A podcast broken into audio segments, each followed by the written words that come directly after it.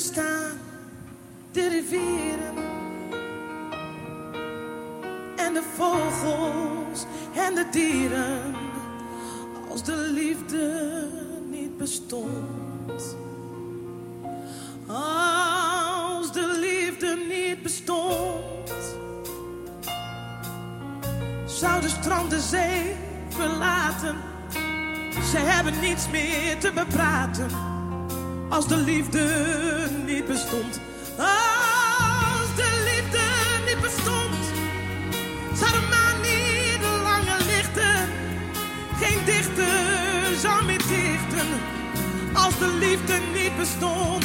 En nergens zou de bloemen staan en de aarde zou verkleuren. Overal gesloten en de klok zou niet meer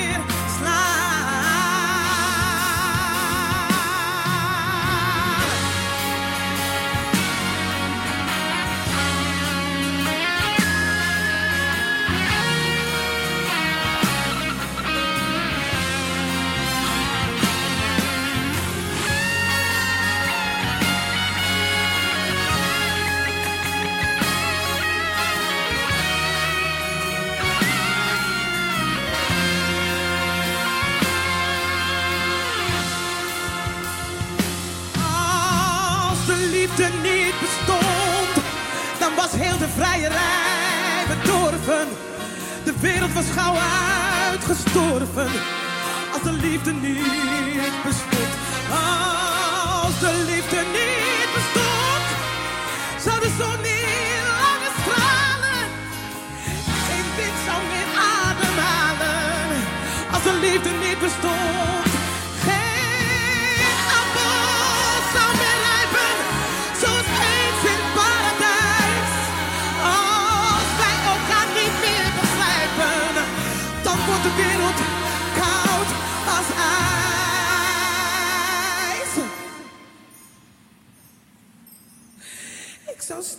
Van de. En mijn adem zou bevriezen. Als ik je liefde zou verliezen.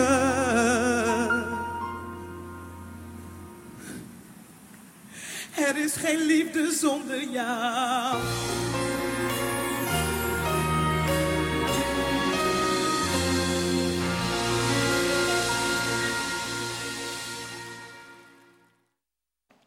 Als de liefde niet bestond, dan is de wereld koud als ijs. Dit was een nummer wat eh, geschreven is door eh, Toon Hermans. Ehm, het staat op het gelijknamige album, wat eigenlijk nooit officieel is uitgebracht. Ja, postuum is uitgebracht, want in het jaar 2000 dat eh, Toon Hermans aan dat album werkte, is hij overleden in april. En ehm, het album is dus nooit helemaal afgekomen. Bij het thema vuur verwarmd is het niet zo moeilijk om bij liefde uit te komen. Het thema vuur verwarmd is hetgene waar we vandaag over na gaan denken. En vuur verwarmd is het eerste deel van die themaserie waar we vandaag mee beginnen. Vuur werkt. Natuurlijk een knipoog, en dat zie je ook aan de afbeelding, een knipoog naar het vuurwerk, wat we in Nederland het meest gebruiken rondom de jaarwisseling. Wat ooit van oorsprong ergens uit China kwam, waar ook het meeste vuurwerk geloof ik nog steeds vandaan komt en geproduceerd wordt. En daar vroeger, al honderden jaar geleden, werd gebruikt als een soort van religieus ritueel. Vooral het knallen werd gebruikt om eh, in hun beleving de boze geesten te verdrijven. Nou, die betekenis heeft het in Europa nooit gehad. Het eh, is altijd geweest om, eh, om iets feestelijks te ondersteunen of te onderstrepen. En zo ook het nieuwe jaar wat we straks binnengaan. Maar we gaan het in deze serie niet hebben over vuurwerk, maar over vuur werkt. Dus een aantal eigenschappen die we kennen van vuur. Drie eigenschappen gaan we bij stilstaan. Namelijk vuur verwarmt, vandaag, vuur verlicht en vuur vernietigt. En die eigenschappen van vuur die zijn eigenlijk alle drie terug te vinden in het karakter van de mens en ook in het karakter van God. En ja, daar gaan we de komende weken bij stilstaan. In dat eerste deel vandaag, Vuur verwarmd, gaan we uit van de subtitel Een liefdevol 2013. Nou, we zitten vlak voor de jaarwisseling. Dit is het moment, misschien zijn de kaarten al wel bij je binnengerold. Misschien al voor de kerst, met, met prettige kerstdagen. En, en daarbij van allerlei wensen misschien voor het nieuwe jaar. Een liefdevol 2013. Nou, dat is wel een hele mooie kerst, kerstwens zeg ik al, een nieuwjaarswens. Een liefdevol 2000, je ziet het zo met sierlijke letters op een kaart staan als iemand je dat stuurt. Maar heb je ooit over nagedacht dat als je iemand dat toewenst, als je iemand dat stuurt, of het nou een liefdevol 2013 is of een gelukkig nieuwjaar of wat dan ook, dat dat ook iets van jou vraagt. Want welk positiefs je elkaar ook toewenst voor het nieuwe jaar, je kunt daarna eigenlijk niet zomaar overgaan tot de orde van de dag. Want wie gaat er dan voor zorgen dat die wens uitkomt? Het uitkomen van datgene wat je de ander toewenst, is namelijk mede afhankelijk van wat jij gaat doen om dat mogelijk te maken. Er staat een, een tekstgedeelte in de Bijbel, dat heeft de broer van Jezus, Jacobus, geschreven, en die schrijft het volgende. Als uw vriend niet genoeg te eten krijgt en bijna geen kleren heeft, en u zegt tegen hem, het beste ermee hoor, of ik wens je het beste toe. Vat geen kou en zorg dat je niet verhongert. Is dat zinloos als u hem niet geeft wat hij nodig heeft? Oftewel, datgene wat je iemand toewenst, dat vraagt ook meteen iets van jezelf. Dat vraagt om voor jou te doen wat mogelijk is om datgene wat je de ander toewenst, om dat ook te laten gebeuren. En iemand iets positiefs toewensen, ah, dat is helemaal niet moeilijk. Dat is gewoon kaarten kopen of zelf kaarten maken. En je schrijft het even, of je draait stickers uit of wat dan ook. En het gaat de deur uit. Of je geeft iemand een hand. straks gaat dat veelvuldig gebeuren. En iemand iets goeds toewensen is niet zo ingewikkeld. Maar onderdeel zijn van het verwezenlijken daarvan. En een stukje verantwoordelijkheid voelen voor hetgene wat je de ander toewenst.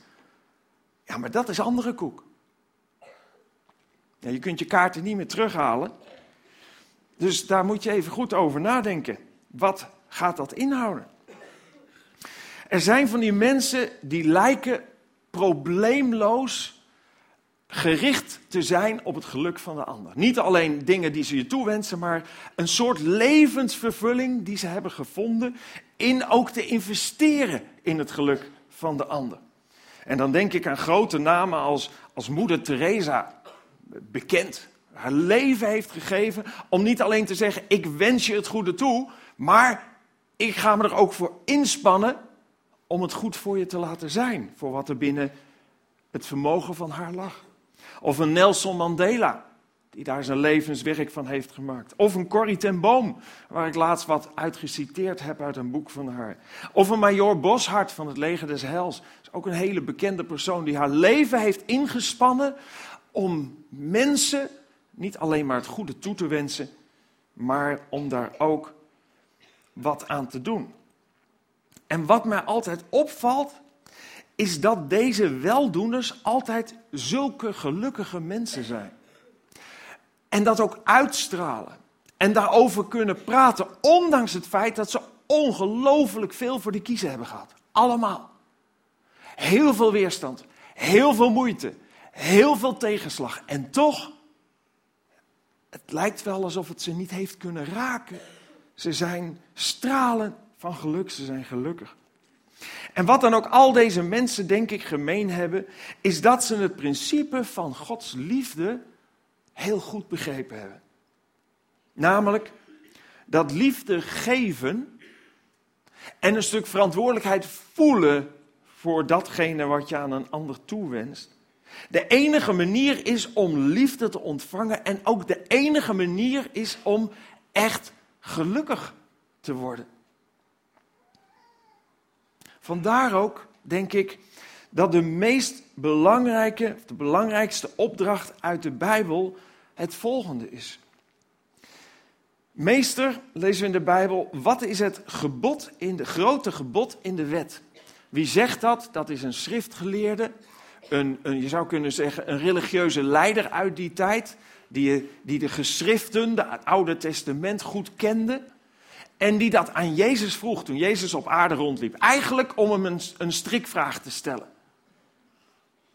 En dit is wat we lezen verder. Jezus zei tegen hem: U zult de Heere uw God liefhebben met heel uw hart, met heel uw ziel en met heel uw verstand. Oftewel, in de eerste plaats en het belangrijkste is dat je tot erkentenis komt dat God de schepper is van hemel en aarde, de bron van liefde, en dat je Hem alle dankbaarheid verschuldigd bent. Dit is het eerste en het grote gebod. En het tweede hieraan gelijk is, u zult uw naaste liefhebben als uzelf. En waarom? Waarom? Niet in de laatste plaats omdat die hartsgesteldheid, die houding in je leven, de enige weg naar geluk is. En God wil graag dat je gelukkig bent. Dat wil hij voor ons allemaal. Eh, we zongen net over God als vader. En net als als je zelf kinderen hebt, weet je dat. Als je kinderen hebt, dan wil je graag dat je kinderen gelukkig zijn. Degene die uit je zijn voortgekomen, dat ze lekker in hun vel zitten, dat ze goed functioneren, dat ze, dat ze blij kunnen zijn en dat het hun wel gaat. Nou, dat is precies de wens die God heeft voor ieder mens. Niemand uitgesloten. Dat is niet een verlangen wat hij heeft voor mensen die heel goed en heel braaf en heel, heel uh, goed gehoorzaam zijn. Nee, dat is een wens die God heeft voor iedereen. Dat je gelukkig bent. En dat je die keuzes in je leven maakt en die weg vindt in je leven, die ertoe leidt dat je gelukkig zult zijn. En alleen liefde die gericht is op God en je medemens, gaat je geven waar je ten diepste naar verlangt. Paulus spreekt in een van zijn brieven, in dit geval de brieven aan de Corinthiërs, over de eigenschappen van liefde. Paulus was een uh, gemeentestichter. Paulus kwam pas later tot geloof. Jezus was al niet meer op aarde. En in eerste instantie was hij een, een, een van de grootste vijanden van het christelijk geloof. Hij had maar één doel en dat was die hele Jesus movement en die hele beweging die op gang aan het komen was om die in de kiem te smoren. En uiteindelijk werd hij door Jezus zelf in zijn nekvel gepakt zou je kunnen zeggen. En kwam hij tot ontdekking dat hij bezig was de waarheid om zeep te helpen. En hij keerde om, hij bekeerde zich en hij werd een van de grootste voorvechters van het evangelie. En hij stichtte vele gemeenten. En een van die gemeenten die zat in Griekenland, in Korinthe. En daar schrijft hij een brief aan en daar schrijft hij wat bijzonders over liefde. Liefde, zegt hij, is geduldig en vriendelijk. Eigenschap van liefde. Liefde is niet jaloers en vervalt niet in grootspraak, in eigendunk. Ze gedraagt zich niet grof, ze is niet uit op eigen belang, niet egoïstisch. Ze raakt niet beledigd, ze rekent het kwaad niet aan, oftewel liefde is vergevingsgezind. Ze verheugt zich niet in onrecht, nee, ze vindt vreugde in de waarheid. Ze kan alles verdragen. Ze blijft geloven, blijft hopen en nooit geeft ze het op. Wat opvalt in dit gedeelte over liefde is dat liefde gericht is op de ander. Het is een soort van mindset een, een karaktereigenschap die gericht is op het geluk van de ander. Ja, maar zeg je misschien, ja, maar ieder mens heeft toch ook zelf liefde nodig? Ja, dat is ook zo. Maar juist de weg om liefde te kunnen ontvangen van God en van je medemens, is door eerst zelf liefde te geven, uit te delen. En als je iemand dus een liefdevol 2013 toewenst, dan zou je daar eigenlijk de volgende gedachte misschien meteen bij moeten zetten. Een beetje vertaald vanuit die tekst die we net lazen over de liefde. Dus je stuurt iemand een kaart en je zegt: Ik wens je een liefdevol 2013. En schrijft daarbij: Voor zover het van mij afhangt, mag je weten dat ik mijn best zal doen om geduldig en vriendelijk te zijn. Ik zal mijn best doen om niet jaloers en egoïstisch te zijn.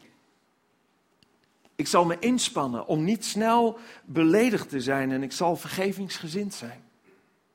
Ik zal, voor zover het van mij afhangt, gaan voor de waarheid. Ik zal uitgaan van het goede in jou. En indien nodig zal ik negatieve dingen incasseren. Blijven hopen op een goede afloop. En nooit opgeven.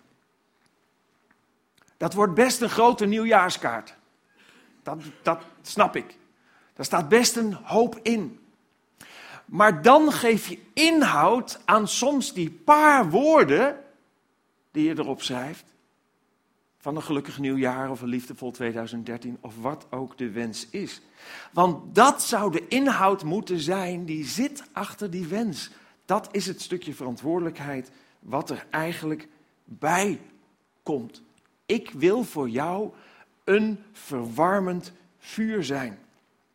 Ja, wat zou de wereld er anders uitzien als we op deze manier met elkaar zouden omgaan? Gericht zijn op de ander. En over een paar dagen ga je waarschijnlijk heel wat mensen een gelukkig nieuwjaar wensen. Of een gezegend nieuwjaar. Of wat je dan ook zegt, dan moet je hier eens aan terugdenken. Als je iemand een hand geeft, aan terugdenken. Wat wens ik deze persoon toe? En voel ik me ook echt verantwoordelijk om een stukje waar mogelijk is en waar nodig is bij te dragen aan hetgene wat ik de ander toewens. Anders zijn het loze woorden. Net als dat je zegt, joh, vat geen kou en zorg dat je geen honger lijdt, maar uiteindelijk iemand gewoon weer wegstuurt. Zonder te geven wat hij nodig heeft. Het worden loze woorden, loze kreten. Ja, geeft iedereen de hand. Ja, gelukkig nieuwjaar, ja, gelukkig nieuwjaar. Ja, gezegend nieuwjaar. Ja, ik wens je een liefdevol 2013. Doei. En je gaat weer gewoon door. net zoals we elkaar kunnen tegenkomen. Hoe gaat het met je? We lopen bijna langs elkaar. Hoe gaat het met jou? Goed met jou? Ja, ook goed. Doei. dat is zo'n cliché. En als je het een keer in je hoofd haalt om dan te zeggen: als iemand je vraagt, uh, hoe gaat het met je? En je zegt van, nou, niet zo goed eigenlijk. Oh joh, nou, sterkte, doei. Dan is de inhoud er dus niet. Dan, ben je, dan vraag je het niet uit bewogenheid, maar dan is het een cliché. Dan doe je het maar gewoon. En wat is het mooie neveneffect als je wel gaat leven en handelen vanuit een andere houding, vanuit een stukje verantwoordelijkheid, vanuit een gevende houding, zoals God de liefde heeft bedoeld. Het neveneffect is dat je ook zelf liefde gaat ontvangen. En daar word je echt gelukkig van. En Jezus is natuurlijk het voorbeeld als het gaat om deze karaktereigenschap van gevende liefde. En vandaar ook dat Paulus ons eigenlijk allemaal oproept om ons te spiegelen aan zijn karakter. En dat, dat red je niet in een dag. Dat is een groeiproces. Dat is misschien een verlangen om meer op Jezus te gaan lijken, op zijn houding en zijn uitgangspunten. Maar hij roept ons daartoe op. Hij zegt, u moet die gezindheid hebben die ook Christus Jezus had. Streef zijn karakter naar. Streef naar hem om te gaan met de liefde zoals hij het heeft voorgedaan. Hij staat er verder, had de gestalte van God, maar heeft zich niet willen vastklampen aan zijn gelijkheid met God. Hij heeft zijn grootheid opgegeven door de gestalte van een slaaf te aanvaarden en aan mensen gelijk te worden. Hij leefde als een mens en hij vernederde zich door gehoorzaam te worden tot in de dood, de dood aan het kruis. Jezus hield niet vast aan een positie. Nee, Jezus maakte waar wat Hij ons toewenst. Hij wenst ons allemaal een gelukkig en liefdevol leven toe. En dat maakte hij waar door het niet alleen maar te zeggen, maar door er ook alles voor te doen wat binnen zijn vermogen lag, om het in ons leven ook waar te maken. Hij kwam naar deze wereld niet maar zo, nee, met het doel om te sterven. Omdat Jezus wist dat niemand gelukkig zal zijn. Ten diepste het geluk en de liefde van God kan ervaren. En niemand over de grens van de dood nog leven zal hebben. Als in het hier en nu, in het leven waarin we nu leven, niet de relatie tussen God en onszelf zou worden hersteld. Een relatie die door zonde kapot was gegaan. En hij gaf alles. Hij wenst ons niet alleen een gelukkig leven en heel veel liefde, maar hij gaf zijn leven als stoppunt van liefde. En wat is het gevolg? Wat is het gevolg als je liefde gaat geven? Nou, dat lezen we één vers verderop. Daarom heeft God hem, Jezus, hoog verheven en hem de allerhoogste titel geschonken. Dus het gevolg van liefde geven is dat je liefde ontvangt. Dat je gelukkig wordt, dat je dat krijgt waar je ten diepste naar verlangt.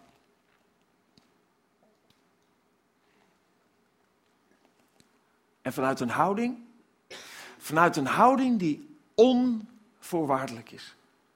Dus niet, ik wil je wel iets toewensen en ik wil er wel bij betrokken zijn, maar alleen maar als jij ook.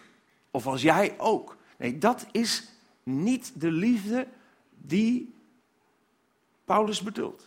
Dat is niet de liefde die Jezus liet zien. Dat was niet voorwaardelijk. Niemand van ons was op dat moment al uh, positief bezig. Niemand die daar rondliep in Israël stelde zich, of bijna niemand stelde zich positief op naar hem. Nee, sterker nog, ze haten hem en ze wilden van hem af. En toch gaf hij ook voor hen zijn leven.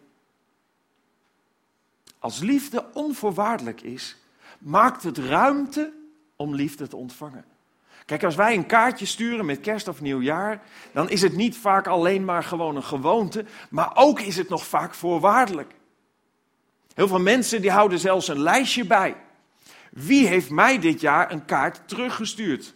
Nou, dan komt er een kruisje bij, want dan krijg je volgend jaar ook een kaart van mij. Als je niet een kaart terugstuurt, krijg je volgend jaar ook geen kaart van mij meer terug. Dus wat ik je toewens is eigenlijk alleen maar afhankelijk van wat ik krijg. Dus die hele kaartenstuurerij is niks meer dan egoïsme en op mezelf gericht zijn. Ik heb helemaal niet jouw geluk voor ogen. Ik heb mijn geluk voor ogen.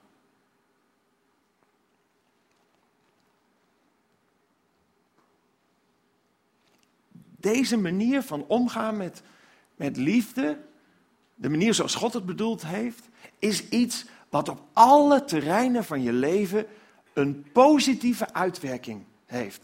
Als het niet is van degene waar je het aan geeft, dan is het wel omdat God je op die manier en daardoorheen kan en wil zegenen. Dat werkt zo in je gezin, dat werkt, die liefde werkt in de supermarkt, die liefde werkt op je werk en in de kerk en op school. Overal heeft die manier van omgaan met de ander vanuit onvoorwaardelijke liefde een positief effect op jezelf. Niet als je het erom doet, maar juist wanneer je het er niet om doet, maar wanneer het vanuit een stuk liefde voor de ander ook is. Het principe is gemakkelijk, het principe is simpel, maar toepassen is natuurlijk heel lastig. En natuurlijk in de eerste plaats omdat de beweegredenen zuiver moeten zijn. Maar het is extra moeilijk ook omdat wij leven in een wereld die helemaal niet gericht is op geven. Die helemaal niet gericht is op onvoorwaardelijkheid. We leven in een wereld waar we gericht zijn op ontvangen. Een, een wereld waar egoïsme hoogtij viert. Een wereld waar we staan op onze rechten en de dingen naar ons toe willen trekken. Toon Herman schreef: Als de liefde niet bestond, dan is de wereld koud als ijs. En dat is soms precies wat je ervaart. En waarom is onze omgeving soms zo ijskoud? Nou, omdat we, wat ik al zei, in plaats van geven, eisen. En daar wordt het ijskoud van. Omdat we handelen en denken vanuit rechten in plaats van uit plichten en verantwoordelijkheden. Ik heb dat wel eens eerder gezegd. Ehm, die universele verklaring van de rechten van de mens ziet er aan de buitenkant prachtig uit. Maar het is een goddeloos stuk als je het vergelijkt met de uitgangspunten van de Bijbel. Misschien is het wel de beste oplossing voor een wereld die Gods uitgangspunten niet hanteert. Ik weet het niet. Maar het is gericht op rechten. Het is gericht op wat ga jij mij geven. Het is niet gericht op mijn verlangen voor jou. Wat zijn mijn verantwoordelijkheden naar jou toe? Nee, het is naar je toe halend. En de jeugd en de jongeren die tegenwoordig op de basisschool al worden opgevoed en opgeleid met de rechten van het kind.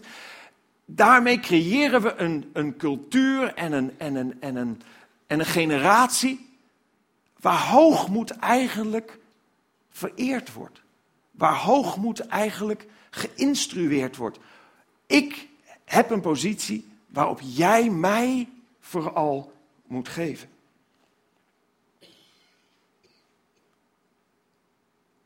Omdat we de liefde zo vaak toepassen zoals het niet is bedoeld. Omdat we Gods kaders en Hem zelf vaak negeren. Kunnen we zelf de liefde niet meer ervaren. Dat Bijbelse principe van de liefde geldt natuurlijk ook in het huwelijk. Eigenlijk in iedere relatie, maar in het huwelijk nog, nog meer. Als je hier wat langer komt, dan heb je mij vast wel eens horen zeggen: trouw nooit om gelukkig te worden. Hetzelfde principe. Trouw niet om gelukkig te worden, maar trouw om gelukkig te maken. Dat is de enige manier om gelukkig te worden. Precies hetzelfde principe.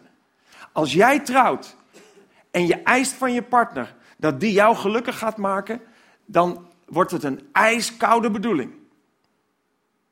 Maar wanneer jij maar één focus hebt in je huwelijk, wat is mijn verantwoordelijkheid? Wat kan ik eraan doen om mijn partner gelukkig te maken? Dan ontdooit dat zelfs de meest koude relatie. Nou, misschien zeg je, ja, maar hoe kun je dat dan in vredesnaam volhouden? Als je een hele tijd van een ander geen liefde ervaart, of van mensen waar je verantwoordelijk voor voelt, en, en, en waar je liefde aan geeft als je daar niks van terugkrijgt. Je hebt toch zelf ook brandstof nodig om, om een verwarmend vuur te zijn, anders raak je toch opgebrand. Ja, dat is ook zo. Maar God is liefde. God is de bron van liefde en de voorwaarde om liefde te kunnen geven, zelfs aan mensen die jou geen liefde teruggeven, is aangesloten te zijn op die onuitputtelijke bron van liefde. We hebben geen liefdesfabriekje in onszelf. En we kunnen zonder God wel een beetje teren op dat wederkerige. Zeg je, oké, als jij mij lief vindt, dan kan ik jou ook lief vinden. En anders, anders werkt het niet. Maar maar dat geeft nooit de diepte, eh, de diepe dimensie aan liefde die God erin bedoeld heeft te leggen. Sterker nog, het bloeddood van de eerste beste keer dat je dat verzaakt of een paar keer verzaakt, dan houdt de relatie op en zo zien we dat ook gebeuren. Maar wanneer je aangesloten bent op de bron van liefde, en Gods liefde kan jou vullen en door jou heen stromen naar anderen, omdat er die connectie is tussen God en jou dan blijven relaties levend. En dan ervaar je ook de eerste zegen van de liefde die God door je heen geeft. De Bijbel wordt Gods geest genoemd, of de Heilige Geest. Dat is vaak een moeilijk begrip. Wat is dan de Heilige Geest? Nou, dat is eigenlijk, zo zou je het kunnen zien, God die in jou is. Eigenlijk zou je het kunnen zien als de connectie tussen God en jou, die verbroken relatie die hersteld wordt. En, en ik stel me dan zo'n zo'n Barbapapa voor. Dat is niet profaan bedoeld, maar ik, ik, weet niet of er iemand hier nog van de generatie is van Barbapapa. Barbara Bientje, Barbara Benno, Barbara... Oh, ik zie handen, dat komt helemaal goed. Dat was dat roze ding zonder poten wat in allerlei dingen kon veranderen. En die kon ook zich heel groot maken, heel lang uitstrekken en zo. Nou, God strekt zich uit naar ons door zijn geest. Daar ontstaat de verbinding tussen jou en mij en hem. En daar doorheen stroomt zijn liefde, stroomt zijn wijsheid, stroomt zijn kracht naar ons toe.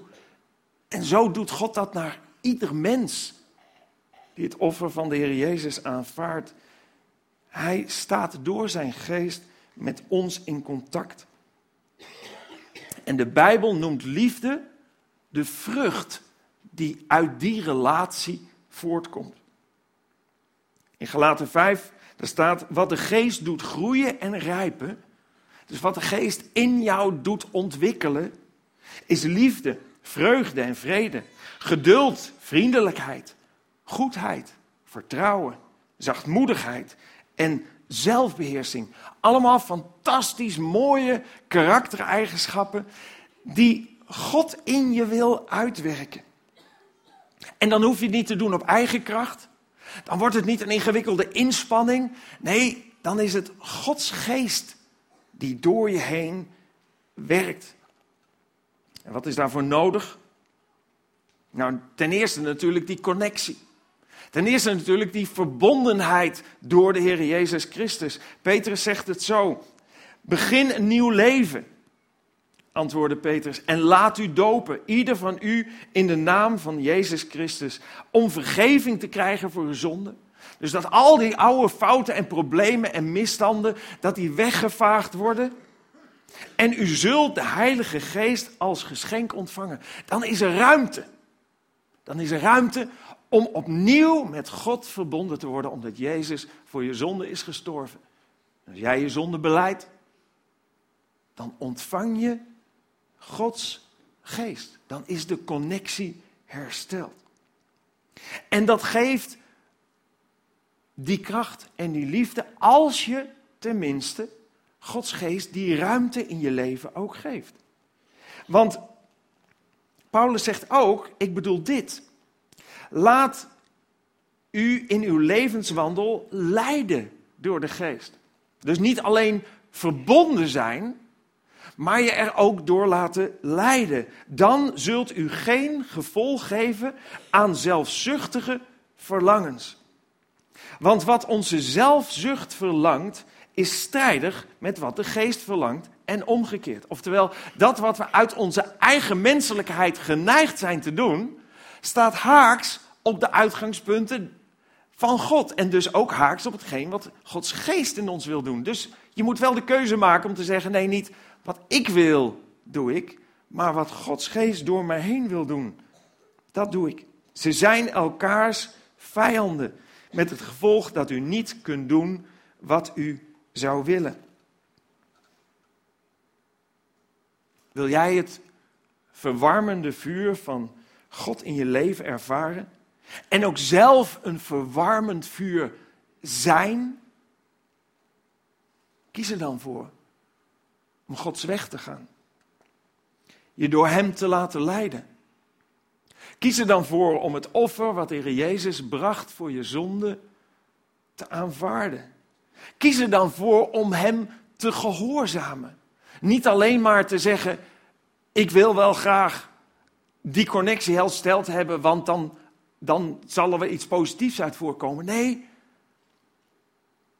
ik wil Hem gehoorzaam zijn.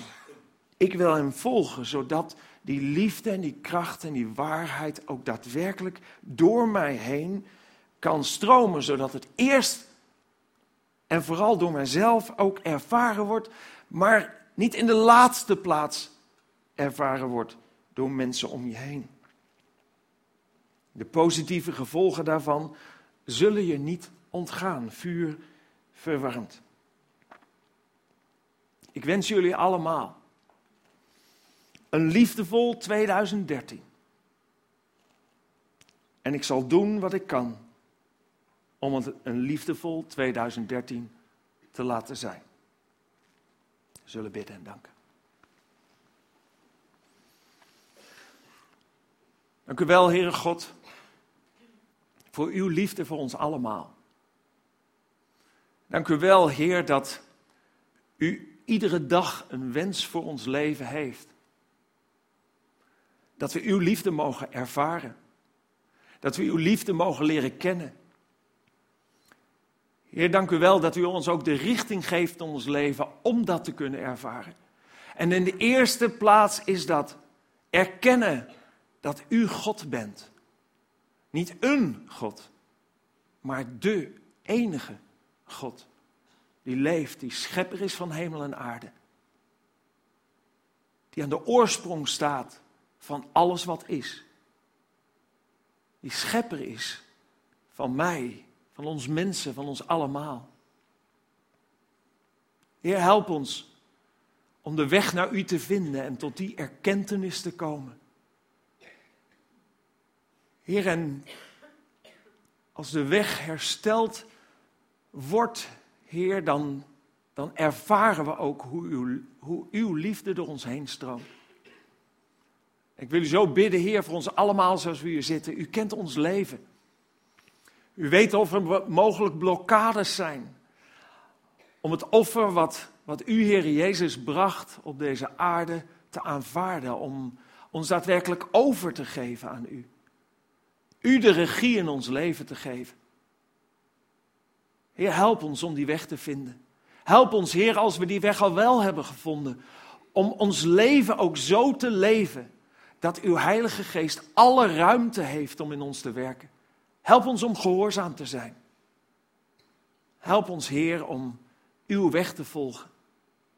Heer, de belofte die u geeft, is dat we gelukkig zullen zijn, ondanks in welke situatie we ook zullen komen. Heer, dat we altijd mogen weten dat u bij ons bent. Dat u trouw bent. Heer, en dat u over de grens van de dood een leven voor ons in petto heeft. Wat eindelijk zal zijn zoals u het heeft bedoeld en zoals het hier ooit was. Heer, help ons om u te ontdekken, u te vinden en u te volgen. Dat bid ik u zo in Jezus' naam. Amen.